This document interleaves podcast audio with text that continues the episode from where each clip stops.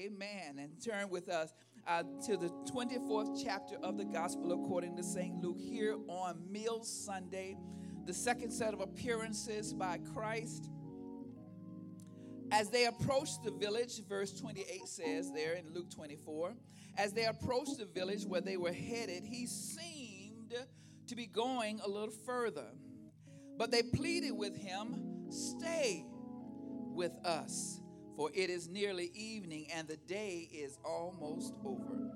So he, that is Jesus, went in to stay with them. It's all right if I'm reading one trend at the table. Will somebody say, while he was reclining at the table, amen. He took bread. Come on, somebody. He took bread. He took bread and he gave and, and he and he took the bread he spoke a blessing excuse me and broke it and gave it to them then will you say with me then then their eyes were open and they recognized jesus but he disappeared from their sight and they asked each other, Were not our hearts burning within us as he spoke with us on the road and opened the scriptures to us? And they got up that very hour and returned to Jerusalem. And they found the eleven there and they uh, gathered together and saying, The Lord has indeed risen and has appeared to Simon. Then the two that had been on the road and told how they had seen Jesus and how they had recognized Jesus. How they had recognized Jesus. How they had recognized Jesus in the breaking of bread. My God how they had recognized Jesus in the breaking of bread. This morning, for the time that is mine, I want us to look at the lessons from the broken bread, lessons from broken bread, lessons from broken bread, lessons from broken bread. You might get your toast right now and go on and break your, your toast, break your croissant, break your muffin, break the piece cornbread, break that hot water cornbread, but lessons from broken bread. Come on, somebody. Lessons. It is the story about brokenness. It's the story about bread, and it's the story about being brand new. It is. He would appear, that is Jesus. Come on, somebody. He would appear, Jesus would have, Jesus would appear uh, three times in one day. Yeah, yeah. This, this is the story of one of those three appearances. In one day on, on Resurrection Sunday morning, he gets up from the grave there, and the and the women are there at the tomb, and they and they are they see that he has arisen. And, and, and in one account, they even encounter him themselves. And later on in the, that same, it's the same day. Listen, the meal Sunday happens on the same day of the resurrection. And so on the, another time that day, they are huddled in a house. And, and, and Jesus has to come through, th- come through into the house and, and, and, and, and says, peace be unto you. That's what we preached about. That is latter part of that same day that he is arisen. And a third time, he would, uh, he would would also appear in the same day. I'm saying it's the same day as the resurrection, the same day as he's huddled. They're huddled. The disciples are huddled in a house. And, uh, and a third time, Jesus appears on the same day. And this time, he's on the road and he encounters the two of the followers, Cleopas being one of them, uh, as they are making their way out of Jerusalem into Emmaus, a town called Emmaus. And, and so we find here uh, that here is his third third appearance on one day. Come on, somebody. And, and so, here, five weeks into a global pandemic and shut out and shut down, Christians are walking with the disciples the road to Emmaus. I want to say that again here, five weeks into a global pandemic, when we are all experience a not just a, a, a, a citywide shutdown, not just a statewide shutdown, not just even a national shutdown, but a global shutdown. Christians all over the world are walking the road to Emmaus with the disciples, walking away from Jerusalem, the place of their deepest disappointment. They are walking, we are all walking confused, we are walking disappointed, we are all feeling lonely and we're all feeling uncertain about the future. We are like those disciples, uh, Cleopas being one of them, and another disciple who is unknown. And it says that they are walking from Jerusalem uh, some 12 to 14 miles uh, to a road called, to a place called Emmaus. And, and why are they leaving Jerusalem? Do they fear for their lives now that Jesus has been executed? Because these are the disciples who have not yet uh, uh, uh, experienced the resurrection, the resurrected Jesus Christ. We do not know why they are leaving, but we know one thing that they are disappointed. They are confused.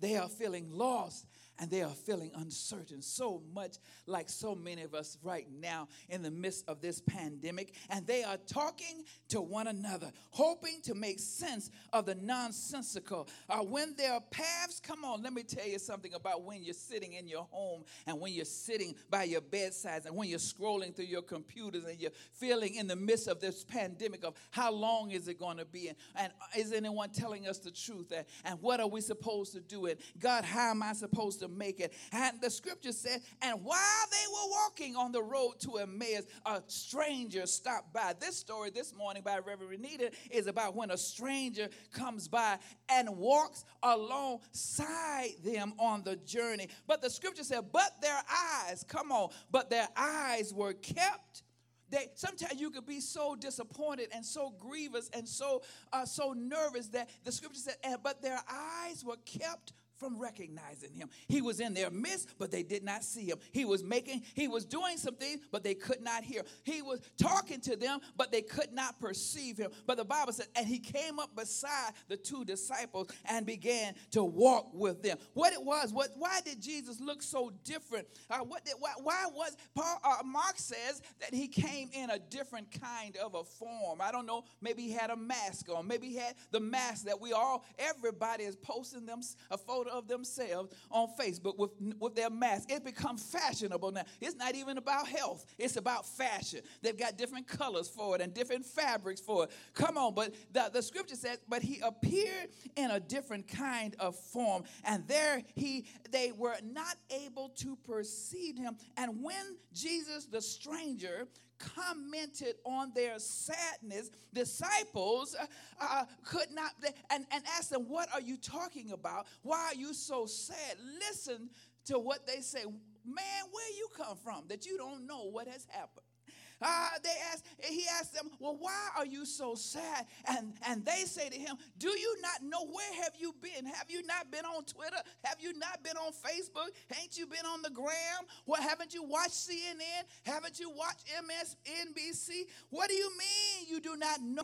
And the Bible says Jesus begins to listen. Let me tell you what I love about this story. Jesus does not even begin to explain, Jesus begins to listen. Sometimes Jesus allows us to be in our disappointment and Jesus allows us to say, tell everything that we need to say. That's why the song said, Have a little talk with Jesus and tell him all about your troubles. Ah, and he will answer by and by that even in the midst of our troubles and our sorrow, Jesus comes along and walks with us and talks with us. And so their disappointment and their worry and their weariness and their depression keeps them from even being able to see that the very stranger who has come up beside them, I'm talking about what brokenness, I'm talking about what brokenness will do. Brokenness will blind you to Jesus being in your midst right now.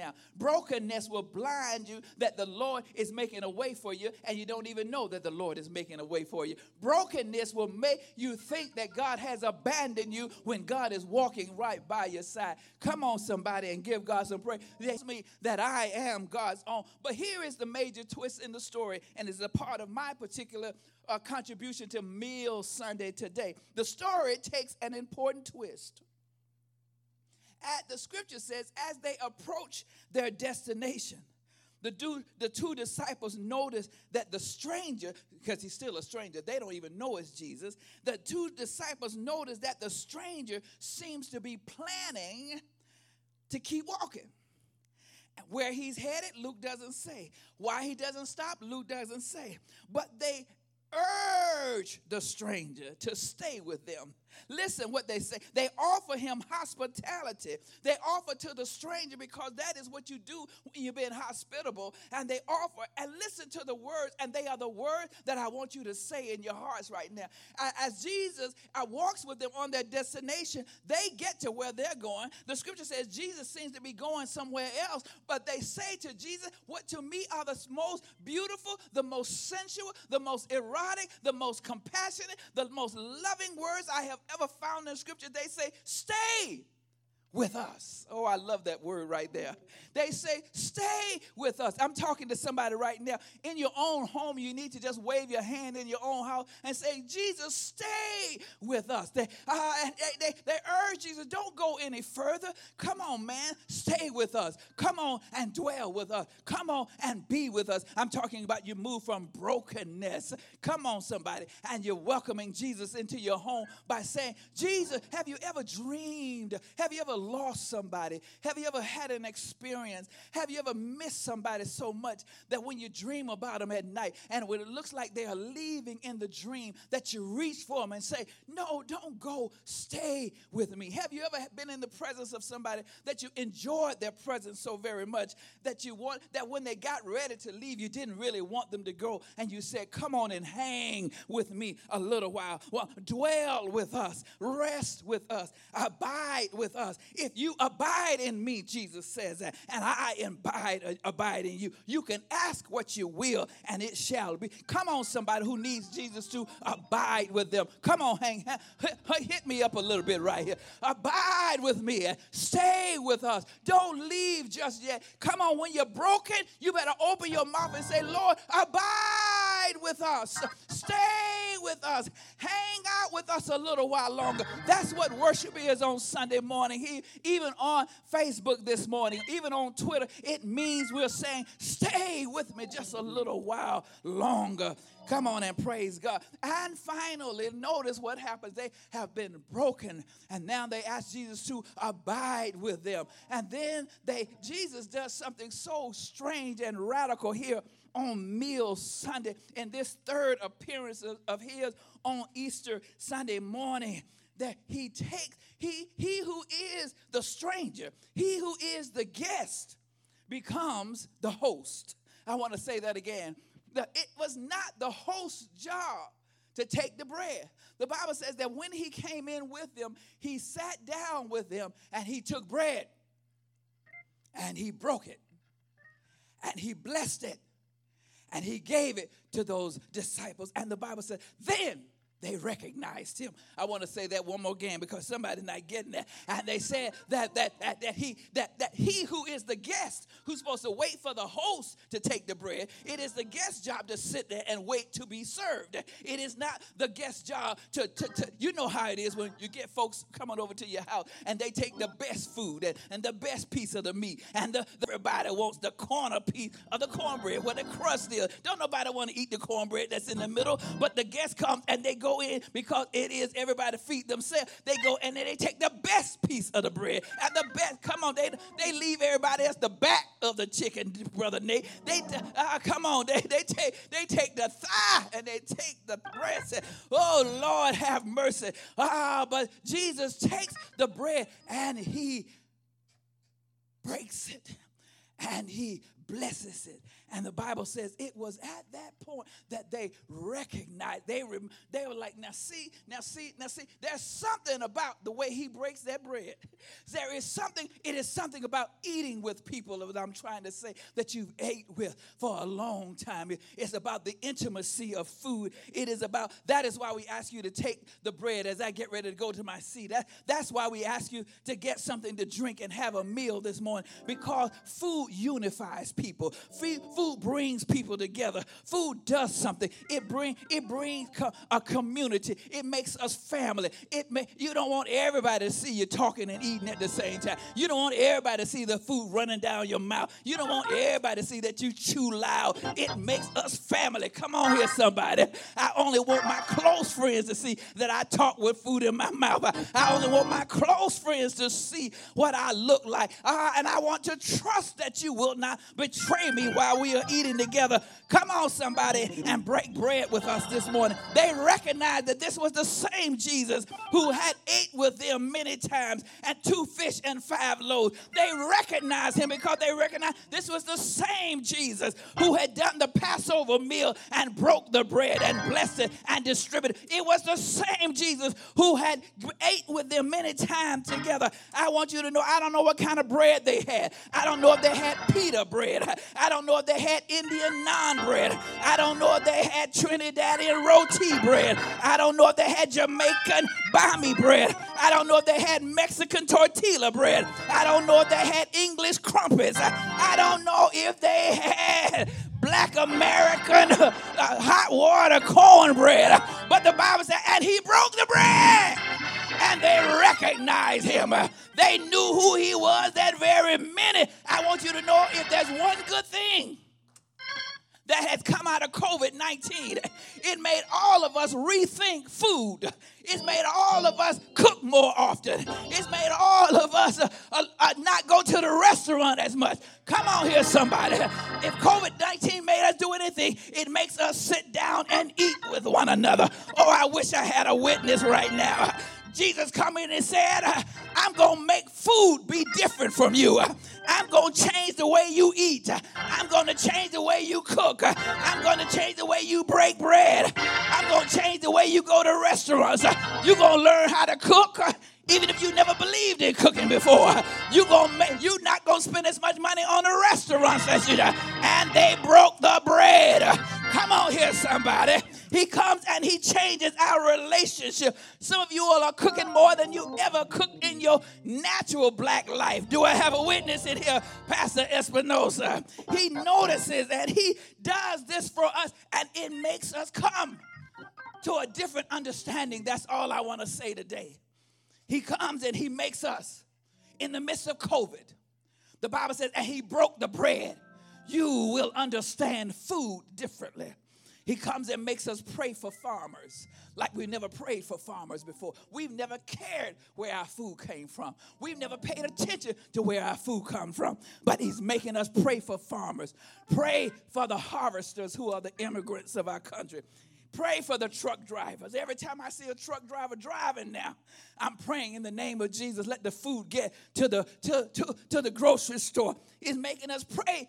Pray for the people who shelve the stores at the grocery store. Do I have a witness in here? Anybody? It makes us rethink food. It makes us pray and notice the cash register attendants. We're going to say good morning to the cash. I'm telling you, Jesus comes, he breaks bread, and he makes us look at our eating differently.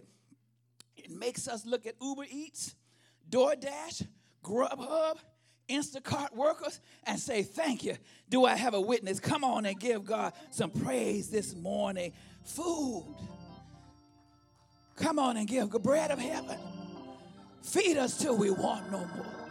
It makes me lean and depend upon God for everything. That let me know that we shall not live by bread alone, but by every word that proceeds out of the mouth. Blessed are you who hunger and thirst after righteousness, for you shall be saved. It means right now you kneel as Brother Nate gets ready to come and you teach your children God is good and God is great. Let us thank God for our food. By his hands we are fed. Lord, give us our daily bread. It makes you pray over your food. It's Meal Sunday. And Jesus says, you're going to know where your real food comes from. During this pandemic, you're going to know that I am your supplier. Give us this day our daily bread. You said you would. Supply all my needs according to your riches. I have but to ask, and I shall receive